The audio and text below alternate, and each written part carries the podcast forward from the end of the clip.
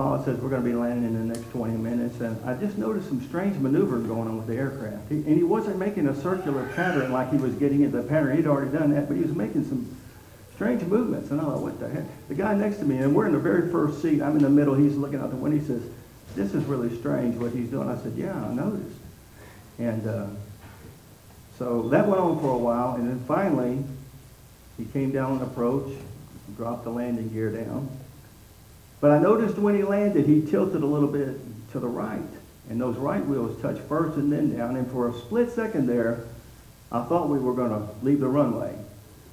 Uh, but my brother Daniel, who was sitting looking at the wing where he was positioned, told me that he was doing S maneuvers, and he physically saw hydraulic fluid coming out on the wing.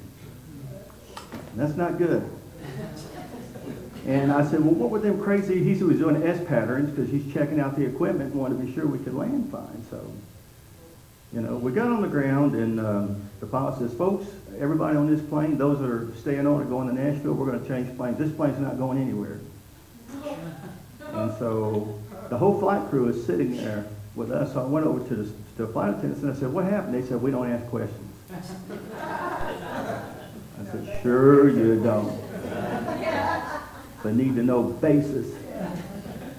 So anyway, the whole flight crew, including the pilots, everybody, changed over to this plane, and they had to pull it out of the tarmac because it'd been sitting there all day, uh, which proved they weren't just changing us and maybe grouping some people together and being efficient in the cost and all. They actually pulled the plane off the tarmac and had to cool it down because it'd been sitting in the hot sun. So that was a little bit of fun there. And I was teasing Jonathan because Jonathan says, wow, he said, well, I'm glad you made it back safely. And I said, yeah, you just don't want to have to prepare to preach Sunday.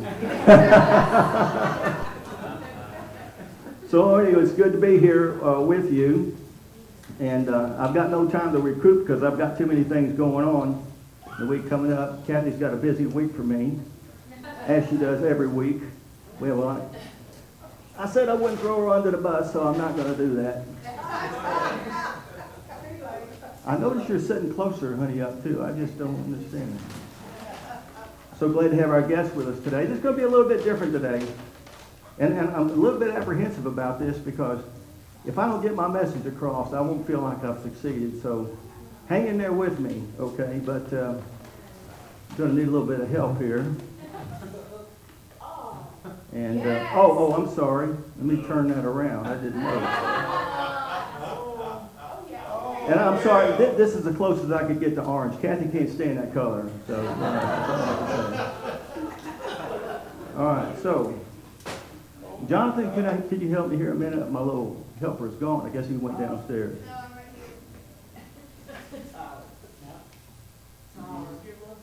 That's okay, you can take it. This is good, this is good elder training. What I want, I want a blue stripe right down through here to about right here. And the reason I'm having you to do it is because I don't want to be preaching from the floor. Because if I get down there, I may not be coming back up too soon. Thank you. Okay, so now this is not good and evil or anything like that. So you guys, if I if I look too hard over here, it doesn't mean a thing, okay? I'm watching you though. All these potential future family members and things. And notice I said potential.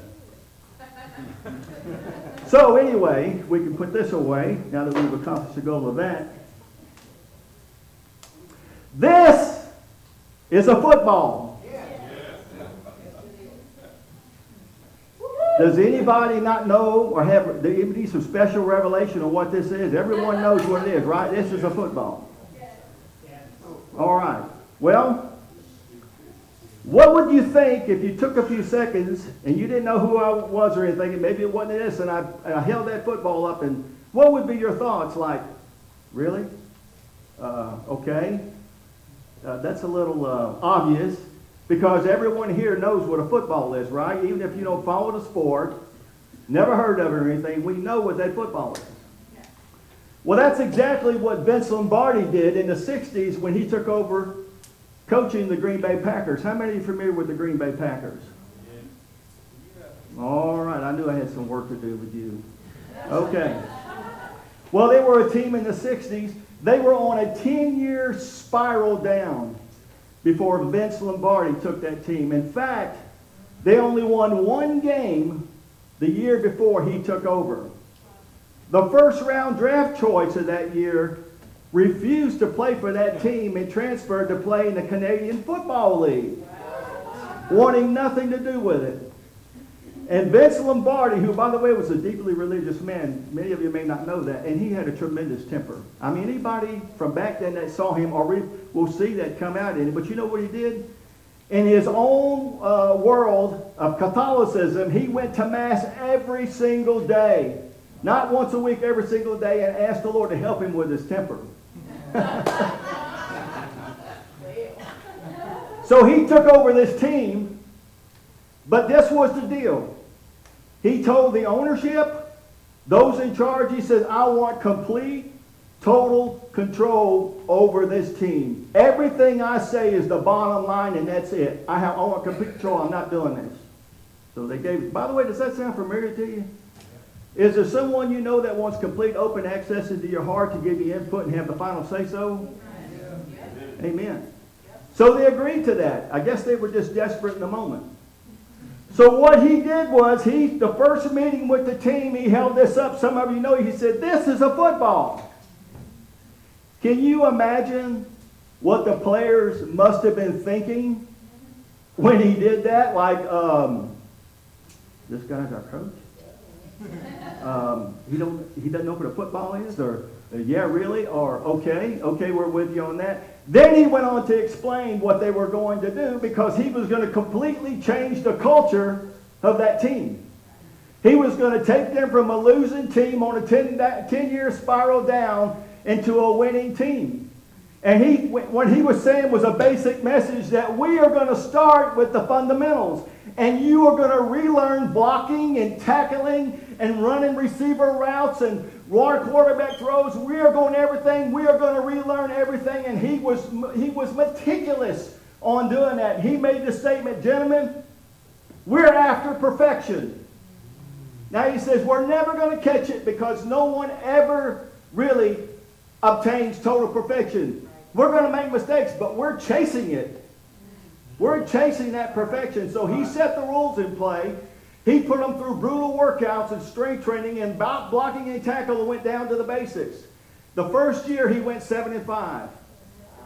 The second year was even better. They won the NFL title. And back then you had the American Football Conference and the National Football Conference. Now they're blended into one. But back then it was two different conferences. And one conference didn't play the other conference or anything like that. Played their own games. So, so he took them through all the fundamentals. Now, there was no trickery in his offense. Anybody ever see end arounds and trickery and pitching it back? There was none of that with him. The opposing team knew what they were going to do. Anybody remember the Green Bay power sweep? Oh my goodness, those guys, the guards will pull. And you know what? They knew it was coming. The, the opposing team knew it was coming. They just couldn't stop them. Because they went back to the fundamentals and they learned and relearned blocking and tackling all over again and started with the basics. He won five NFL titles, and then the AFC and NFC decided to play each other. Those conferences play each other for the Super Bowl, and he won the first two Super Bowls. He instilled a he instilled a, a culture there of winning and was meticulous in doing that. And I'm going to tell you something else about him. In the 60s, there was a lot of racism going on. Oh, big time. Big time. As a lost teenager, I was involved in it myself. And that's all I'm going to tell you about it because I love my black brothers and sisters. That's the old David Reese. It's not the new guy. Amen? Amen? Amen. But he said there'll be no racism on this team. And if anyone says any kind of a racist remark or acts anything out, they're immediately kicked off this team. Amen. And when he said it, they knew he meant it. In fact, he went on to say, there's not black or white players on my team. He says, there's Green Bay Packer yeah. color. Everybody's Green Bay Packer. And you know what I identify with that? Because when I went in the military, and he treated them all the same. I mean, it didn't matter what color you were or anything else. He treated them all the same. I remember that because when I went in the Air Force, I was drafted into the military. And, and so here I am in boot camp. First thing I know, they shaved my head bald, threw these green fatigues at me, and this guy Davis next to me, and we flew on the flight in. He was a black guy, and, and so we're all there. We're probably we're very racially mixed in this 50, uh, 50 um, airman flight. And you know what? We had a camaraderie together. Color never came up. Man, we hung in there. We, we stuck together. You know why? Because they treated us all like dogs. they were very equal on doing that and fussing at us, and you never could do anything right. You could be as perfect as you want, and they're going to find something wrong. Amen. It's like he comes over and he sees a little blade of, blade of grass in my trash can. He his reach, there's a tree growing in your trash can. and Davis, the guy I'm telling you next to, he went go through the drawers. Next thing you know, he slings all my sheets up in the air, and then I have to stuff them all up under my t-shirt and my fatigues. That's what he told me to do. Davis, he had his jock straps folded wrong. And so it wound up over his head. And I remember the day before, I don't mean to get too graphic here, I'm sorry. But, but, but, but I want you to see where I'm coming from. The day before, I saw a guy down there with his boxer shorts pulled up over his fatigues, waiting in the lunch line. I said, hey, Davis, I said, you remember that guy yesterday? He said, I guess we're going to the lunch line. now. Ain't no way, Reese, I'm doing this. we had a camaraderie there, and that's what they had on that Packer team. And I'm going to tell you today, racism shouldn't even exist. And it certainly shouldn't exist within our, the scope of our, um, where we are in the Lord. Amen? How in the world can you have a problem when God created us? So I want to share with you today life in a kingdom culture, really in a new covenant culture. I want to tell you about a culture that has stood the test of time for 2,000 years. Yes. I want to tell you about a culture that has not changed and will not change, has no, no chance of changing because it's authored by God Himself in the kingdom. Amen. It's a culture like Vince Lombardi. The problem with that culture is, is when he left, which was eight years later, the culture changed. How many of you gone, have gone to work for a company and you really like that company and you've been there for a number of years and all of a sudden things just change? Yeah. And you go home and you say to your, you know, uh, to your wife or your husband, it's just not the same there anymore. It's got new management. They're putting this on. They're putting that. In fact, I don't. Corporate America's terrible today because people terrible today because people take their work home with them and they're working at home. Yep. Yes. Cultures in this world will change over time depending upon who's in control and what's happening and what their values are. And it's a quagmire of things going on out there. But in the kingdom of God, there's a culture that will not change. It's a culture that cannot be canceled out. Amen. Bo, that's a popular term today. Yes. Canceled out. Yeah, mob rule. And where they'll take an individual and assassinate their character, yes. or take a business and ostracize it yes. and boycott it, yes. and, and, and even even uh, the two past presidents, Barack Obama and Donald Trump, said cancel culture was not good, and they spoke against it. If we allow that sort of thing to go on, how far does it go? Because it's dependent upon a world system, a world of darkness who's controlled by who? the God of this world, Satan, who is influencing their minds, but that's not our portion. We're a different people. We're a royal priesthood. Right. We're a peculiar people. Amen. We have so I thought Jonathan was going to take off preaching the word today with all the things that we have in Christ.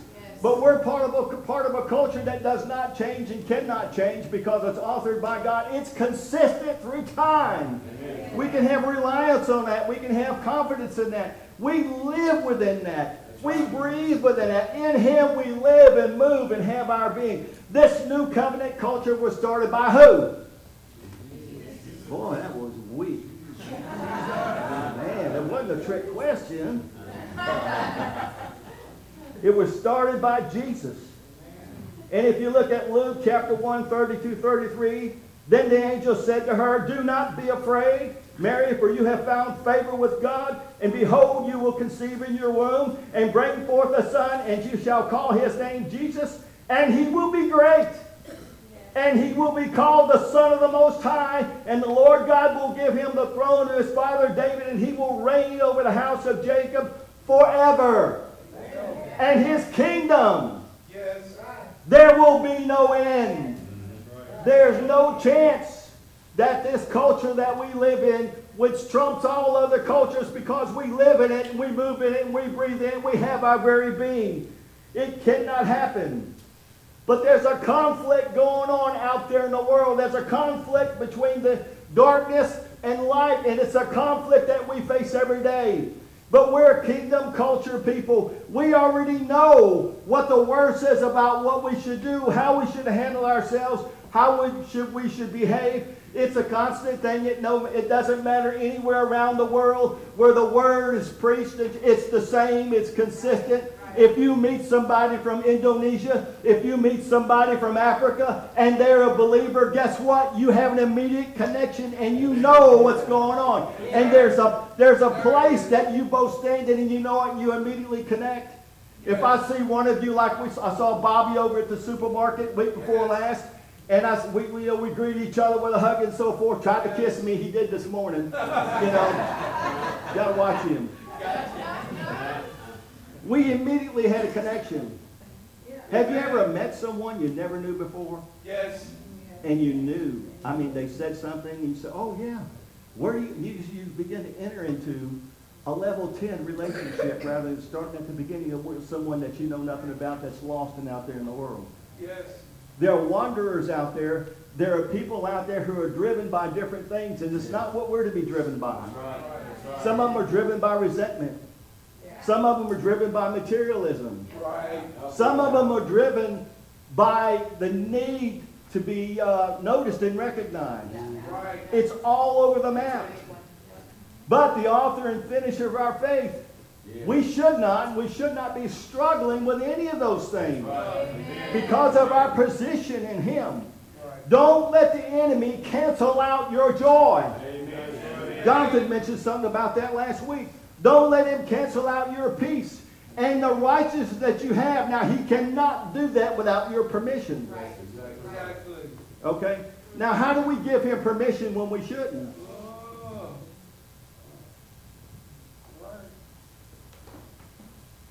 This is a Bible. Is that new revelation to anyone here? Are we all familiar with this? If I asked anyone on the street that was lost what they, they'd say it's a Bible. Okay? We know that. Well, you know what? There's a number of things that's said about the Bible. There's a couple of scriptures I've picked out, but let's talk about this blue line down here. Anybody was wondering what it was about? Yes. All right. And by the way, with this football, I'm, I'm kind of, I've got a, I've got a, a sub message that I'm just hoping that all through the football season, you guys and you gals that, I shouldn't call you a gal, ladies that follow it, will just trigger something about what I'm sharing today. Amen? Yes. Now we know the Word gives us instruction on where we should go, how we should act, what we should do. Conducting our life. Jesus had many things to say. One of his famous things was said, You have heard. You have heard. And he would bring correction. One of the biggest problems we have, Tim's wrote about it in his book. We've been taught that many times here, but the majority of my, the body of Christ doesn't know this. And it's, it's really, it will really dishearten you. It will confuse you. It will cause uh, turmoil in your soul life if you have one foot in the New Testament and one foot in the Old Testament. Come on, Our covenant. Yep. We all have to guard our heart against that. Yeah. Because I'm telling you, as the compass points, points north, the flesh will point toward Yep. works Every and day. other things that come that come in that fly in contrast. We've got a new covenant for a reason. That's right. We've got a new one. The old one's passed away. Amen. But let me ask you another question. How many believers today have one foot in the gospel and one foot in the world? Now we, we know about the biggies. You know, we I mean we know, and, and I don't want to downplay that, but you know, we, we know about avoiding things like uh, pornography and lust and all the things that go with that. We, we know about that. But what about our everyday life? There you go. See, What about when we encounter something and the emotions are running high Yes. and you're tempted, or maybe you just let it loose? See, you know how many Christian marriages are in trouble today because their response to their issues, they, they, they have the gospel, they're saved, but their responses and their and, and the way they talk to their spouse Exactly. and handle uh, Yep. things in, in their life and their communication is worldly. See, That shouldn't be. In fact, now I can understand that. You know, to a new believer that's still learning the ropes, this is going to happen quite a bit. And you get some correction and you go on. And how many of you know God will, you're his kid, he's going to correct you. That's right. We shouldn't be anywhere, if you're mature and you're, you're, you're you know the scripture, you shouldn't be anywhere near that line. That's right. That's right. If you take a step over this way, you're still safe. And you re- realize and you recognize it. And you know, in an instant, in the midst of emotional highs and things like that, you can make a change because of the Spirit of God and the power of God that's within you. I remember, I'm going to say it was 17, 18, maybe 20 years ago, Kathy and I were on a trip. We were spending time together. We're going to spend a night in a, in a, um, in a motel. I don't even remember what it was. She probably doesn't even remember this. But something upset her, and it wasn't me. and she was having a hard time turning loose of it. So we get to, her, to the motel room, and she, this has still got her, she's got her vexed. And I thought to myself, well, there goes our evening and stuff. That's what I'm thinking to myself. And you know what happened? Standing there close to the air conditioner in this motel room, she instantly put on a smile that was so genuine. And her eyes just lit up. And she came over to me and gave me a hug and kissed me. And the rest of the evening is none of your business.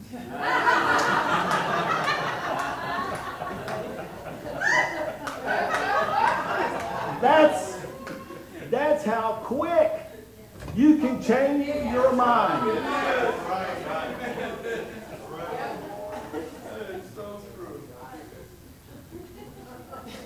2 Timothy 3.16 says, All scripture is given by inspiration of God and is profitable for doctrine, for reproof, for correction, for instruction in righteousness, that the man of God may be perfect, thoroughly furnished unto all good things. Now that word perfect there really means what?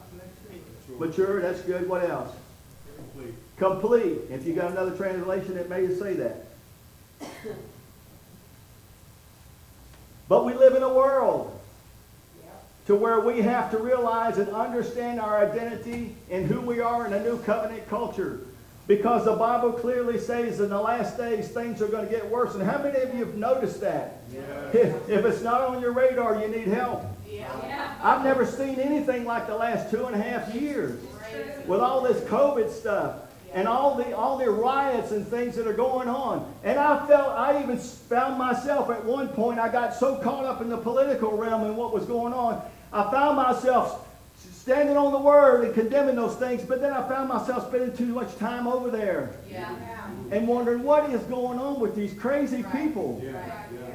And if you look at these people out there, these leaders in our country that are making some decisions right now, you're thinking to yourself, how can a person that has a high level intelligence, multiple degrees, some of them professors, you know, how can these people think and do the things that they're doing? How can they do that? If you try to figure that out in your own mind, it's going to drive you crazy.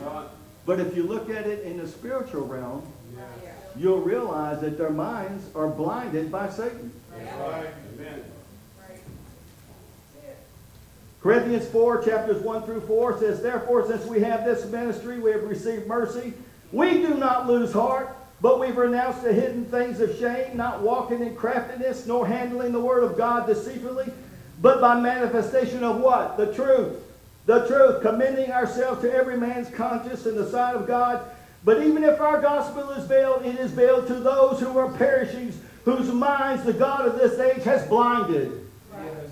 who do not believe, lest the light of the gospel of glory of Christ Jesus, who's the image of God, should shine on them. They refuse to believe, and therefore they are blinded.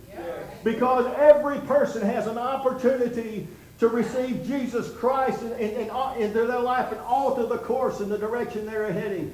But they just refuse to believe the truth, and they walk and they refuse to believe all the things of the gospel, and so their mind is blinded. How do you expect to act?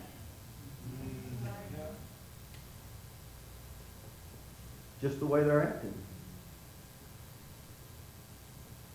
Hebrews 12, 1 through 3 says, Therefore, wherefore, seeing we also are encompassed about so great a light, a cloud of witnesses, let us lay aside every weight and the sin which does so easily beset us.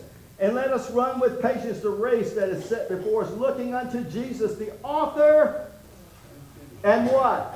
Finisher. The finisher of our faith. Man, if that doesn't encourage you, Yes. man, think about that. He's authoring your faith, and he's going to be the finisher of it. Amen. Amen. I got cotton in my mouth. Yes. Who for the joy that was set before him endured the cross, despising the shame, and set aside, set down at the right hand of the throne of God. For consider him who that endured such contradiction of sinners against himself, lest you be worried and faint in your mind.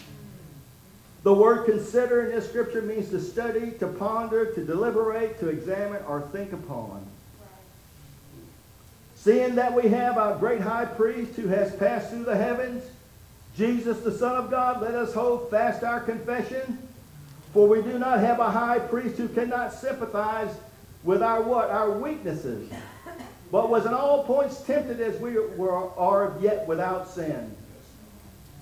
Let us therefore come boldly, regardless of what you're going through, in the heat of the moment, you can instantly change, like the example that I gave, and change the course of your thoughts and put your emotions in check by realizing you can come before the throne of God and find mercy and grace in your time of need.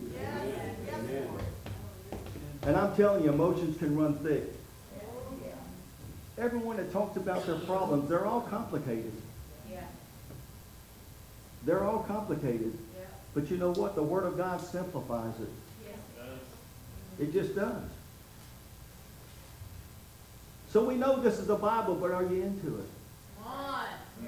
Do you find yourself constantly maybe wanting to be here, but you drift over this way? You know? That happened with Kathy and I. It was a long time ago. Everything with me is a long time ago. but her dad was sick. She, she does remember this, by the way. Her dad was sick. We were living in Kentucky, and he needed some care. He's very sick. Eventually went home to be with the Lord. But we made a decision, we would take our kids and put them in school way back in Statesville, North Carolina, and the school was right, right down the road from her dad's house. And she would take care of him for a while. I think it was like two months. I missed her something terrible. Couldn't wait to get to see her.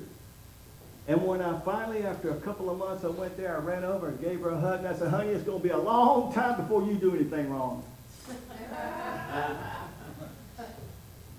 Well, seven days later, she did something with the finances. I'm not even sure what it was. I don't remember. Thank the Lord, I don't remember. But I know it upset me. And you know what? I, I sure need to incorporate the word right at that point. I need to get my emotions in check, but I, I was really bent, man. Anybody ever been there?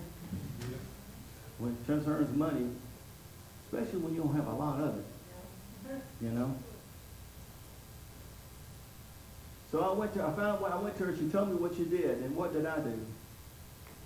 How in the world could you do that? What were you thinking? Why would you, why would you even consider doing that? And she quietly looked at me, and she said, well, I know how long a week is. Uh, uh, uh, uh, I know how long a long time is. It's a week.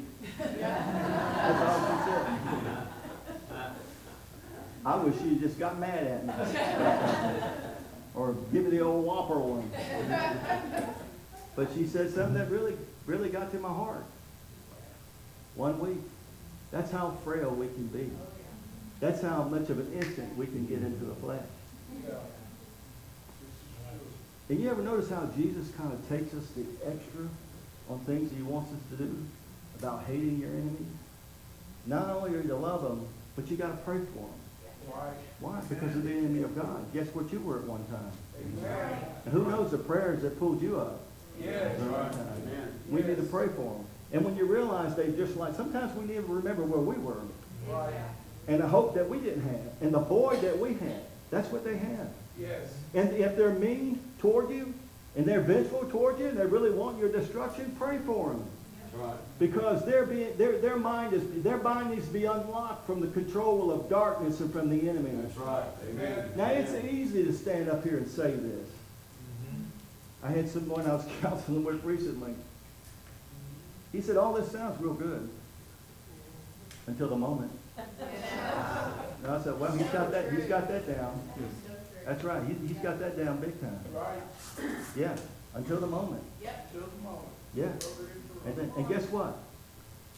We have to decide because God's kingdom is not changing. The culture that has been there for 2,000 years is not going to change because of you and me. Right. And God will always have a people that are sharing the gospel and they're, they're, they're, they're walking in that culture. Not perfect. They're not perfect, but they're walking in it and they know and they're quick to repent. They're quick to apologize. They're quick to ask for forgiveness. They're quick to, to get right back with the Lord again. The problem is we've got some people that are completely on this side. Yes. And Yes. occasionally they do this. Yes. Right. Patience. Yep. And we, we, we kind of handle them like, oh, they're just backslid. Mhm. They show nothing at all. on, They show up at church once in a while because it gives them a feel-good feeling, especially Yep. Around Easter or Christmas or something. Just makes them feel like they've done something and they're good. But they're over here, but we treat them like, no, no, no, we need to share the gospel with them. And that means coming to a place where we challenge them Amen. and say, well, let me ask you a question. Yes. You know, all you gotta do is ask questions and they'll answer them. That's right.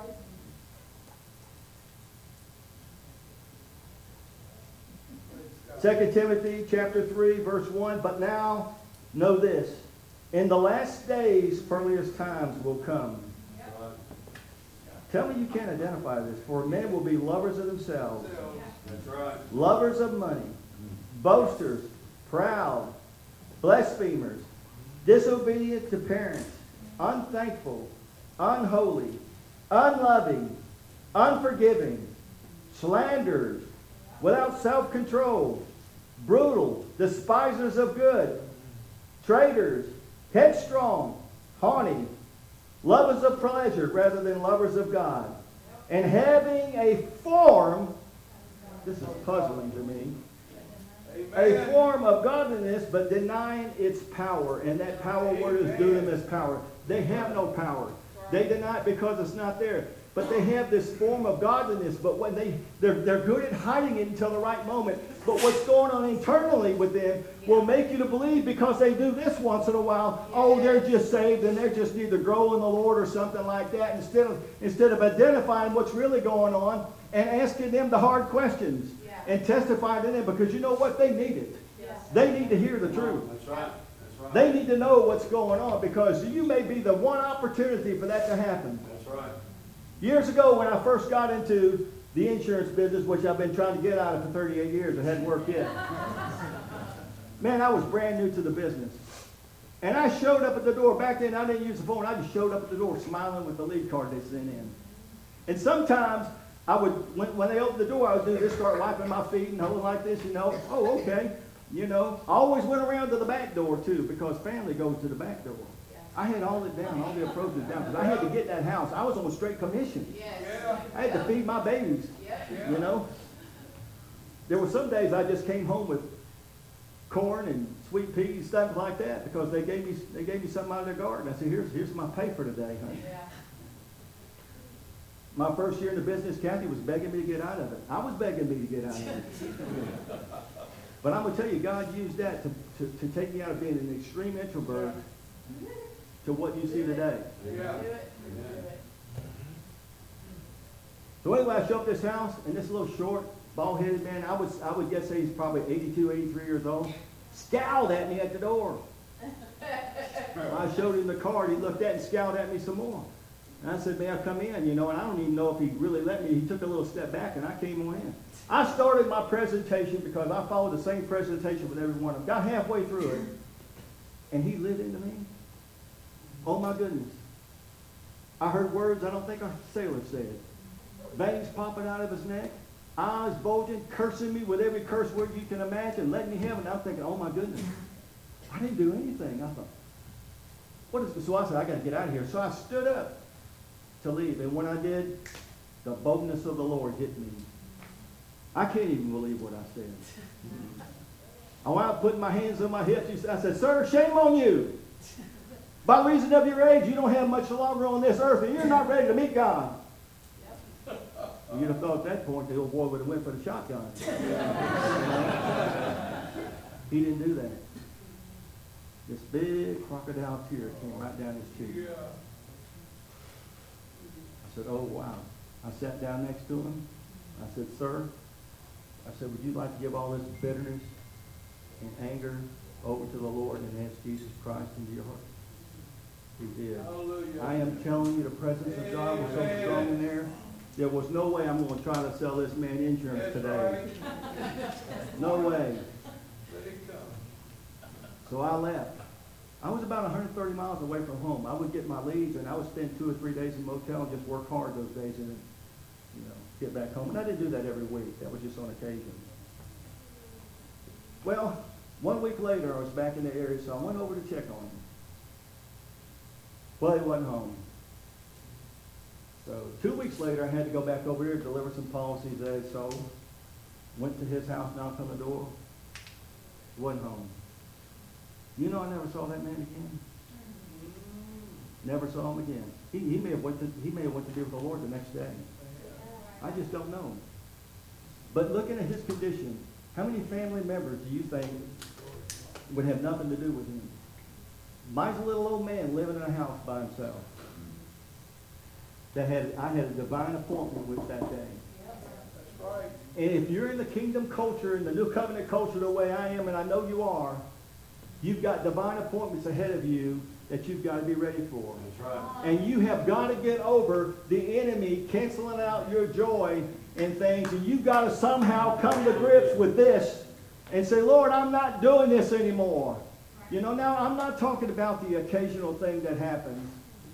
Lord knows, Jonathan, I don't know about you, but as soon as the week I preach, guess what happens the next week? Absolutely hate that. Lord, give me my portion. I go to him gladly. Get it out, brother. Quit meddling around this line. You're in the gospel. You're not gospel. You're in the world. You're in the new covenant. You're not in the old covenant. Your name is written in the book of life. We are a peculiar people, a holy priesthood. We have so much, we are the righteousness of God in Christ Jesus. We are encouraging one another in the Lord. We're seeing these people we work with. We may be in, they're in a different place, they're in the darkness, but we have the answers because God has chosen us as His ambassadors to a lost and dying world to bring the truth to them. Amen? And quit disqualifying yourself and quit letting condemnation come on you when you serve a Jesus where there is no condemnation in your life. If you need to do business with something, do business with it. I've had to do some of that this past week. I said, you know what, Lord, before I preach, I better get rid of that. And again, it's none of your business. Yes, sir. He's so good and so merciful. We have so much. Yes. We have a wealth. We have a wealth and, and, uh, and we have access to. Amen. We can go right before his throne where that never could happen before until Jesus. We don't need the blood of, of bulls and goats to get forgiveness anymore, which No, can we never don't. do, according to Hebrews. That's right. Because of the blood of Jesus. Jesus. Because of who he is. And you know what? Examine yourself. How much am I getting into this? How much of this is getting into me? Right. You, you, how many of you have a Bible in your house? How, how about two? How about three? How about four? I probably have six Bibles in my office alone, and that may be more than that. Yeah. Even the lost, many of them have Bibles in their house. But if you're not opening it up and you're not getting instruction, how can you expect to have a relationship with the author and finisher of your faith? How can you have a relationship with who God, who inspired this word? This is not just ink on pages. This is inspired. It's alive and active. It's sharper than a two-edged sword. Even to discern and even the intents of your heart. Yes. That's what it is, and we can we can trust what it says, and it works worldwide. Amen. Everywhere you go, it works Good if word. you incorporate it into your life. Yeah. Some of us need to get back, I guess, like Lombardi did with the players, to the basics, to the fundamentals. Amen. Paul, in fact, Paul had to rebuke some. The Corinthians, man, they were a mess. I, Lord knows, I guess the grace of God, they had to get running the way they did, flowing the way they did. But boy, they were a mess in so many areas. That's a good place to start, by the way. You can say, oh, Lord, I can identify with that. Yeah, yeah. Maybe you need to sit down and have a, uh, you know what? Even Christian couples should argue differently. Really should. Because we know what the Word says. And we know correction is gonna come from that. Right. And, we- and that holds us in restraint. In fact, rather than argument, I read something, a quote, and I liked it. It said, argument, all it does is one's trying to prove who's right over the other one. Where a discussion, you're proving what is right. Kind of like that, you That's know? good. That's good. You know? I've got a little bit of a hearing problem in one of my ears, so I've got an immediate out when Kathy says something and I can say, huh? Sometimes I really don't hear. Most of the time. Maybe it's the time to mend some relationships. You know, get the debris out of the way. Sheila, you know, you preach the word in the middle. I don't want to put you on the spot, but I'd love to hear you preach that word again someday. It's a powerful, powerful word. I've never forgotten that. In the middle. And I guess the primary reason I've never forgotten is because I find myself there so many times. But it's a really good word, and we've got a lot of new people here. And not only that, but the one, the ones that are here that haven't heard it so long, I think it'd be a good idea to, when, when the Lord prompts you to do it, you know, to share that word again, in the middle. Because we're covenant, kingdom covenant people, and we live Amen. by a different set of rules, if you want to say rule, I say direction, put it any way you want to. You know, I had, I had somebody, I'm an independent agent, but I'm part of one organization, and they told me, um, this shows you the pride that I have to deal with from time to time. And it could be you too. Anybody here don't deal with pride from time to time? Oh, okay, I'm in good company. Either that or a bunch of liars in here. But anyway, they called it a mandatory meeting. They just flew them all over me. What do you mean mandatory? Why didn't they use the word required? A required meeting. But you know what? What difference does it make? What they call it when you're in the kingdom. You just don't want Jesus contacting you, say, we need, you got a mandatory meeting with me. Right. He doesn't do that, does he? No. He didn't come into this world to condemn the world. The world's already condemned. He came in to save. And you know what? If you find yourself in constant flux with this old covenant, new covenant, or gospel in the world, you will never be comfortable in sharing the good news to someone else because the enemy will constantly accuse you and try to cancel out your witness. And you have the choice today to put the brakes on that. You have the choice today, even if it's just between you and God, and there's not another relationship with someone else you need to straighten out, but I would encourage you to do that. But if it's just something between you and God, maybe you're thinking, Lord, I- I- I've been a Christian for so long that the word's gotten kind of boring to me. You know, this is the only Bible, the Bible's the only book I know you can pick up and read the same scripture a hundred times and get something new every time. Because it's quick and it's alive and it's active. And I don't know about you. In the past, I've had a Bible or two that was tattered, pages coming out, binding coming loose. But I can't stand to throw it away. So I just give it to Goodwill and let them deal with it. Just kidding. Anybody else have that? You know, you just can't, you just can't bring yourself to throw that Bible away. So you stick it somewhere or something, you know. I just can't do it. I mean, I, I, know because I, you know, it, it is, it is paper, it is ink on paper. You know, and, and when a Bible eventually is going to wear itself down, and it's okay to, you know, to turn loose of it. It's just it tugs on my heart when I have to do it. Amen. You stand with me just a minute, let's just, uh, let's just uh, take a minute. You know, it's so important that when you get into the Word, you're building relationship with God. When you get into the Word, the clarity of who Jesus is in your life and the power of the Holy Spirit becomes more real to you. When we take the Word on a daily basis and get back, get back to where we need to be with it if you're not there, read it, meditate on it, put it into practice. Read it, meditate on it, put it into practice.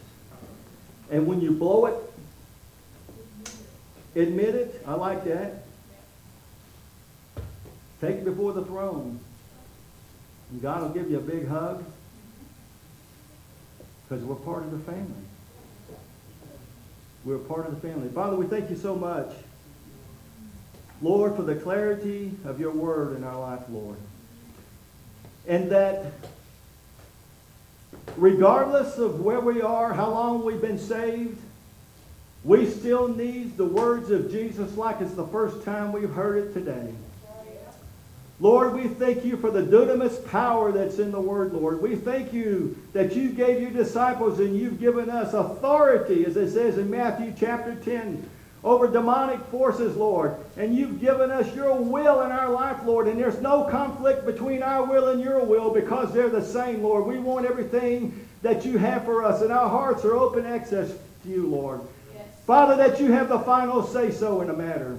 Yes. And Lord, we thank you for favor that we have. And Lord, we choose, we've chosen, we're going to walk into that in that favor every day. Our sins are forgiven, past, present, and future. Lord, our security in you is sure. Lord, our names are written in the book of life. God, we have a purpose in our life. We're not driven by anything other than your spirit that compels us to go out and share the gospel and to be ready to have an answer. Lord, that our words to those that are without, those that are lost, Lord, are words that are with grace, seasoned with salt, and we know how to answer them, Lord, because at that moment you put the words in our mouth for those people.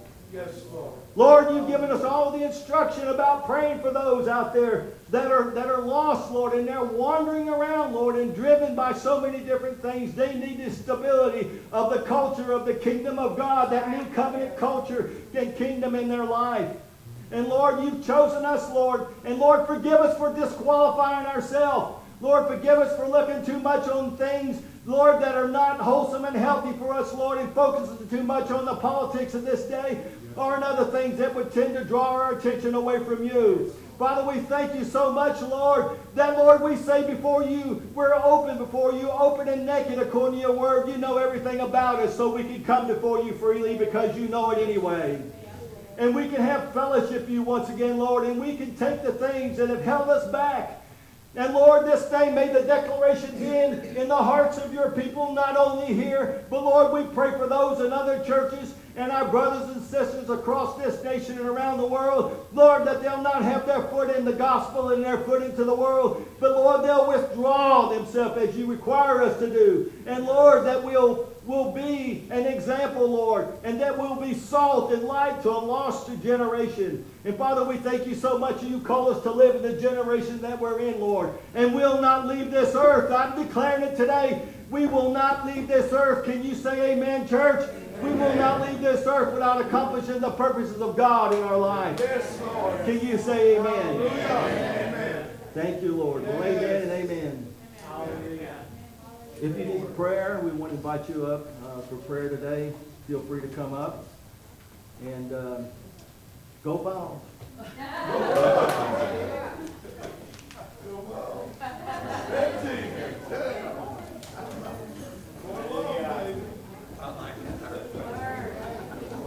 Thank you, Lord. Would you welcome to come up if you need prayer?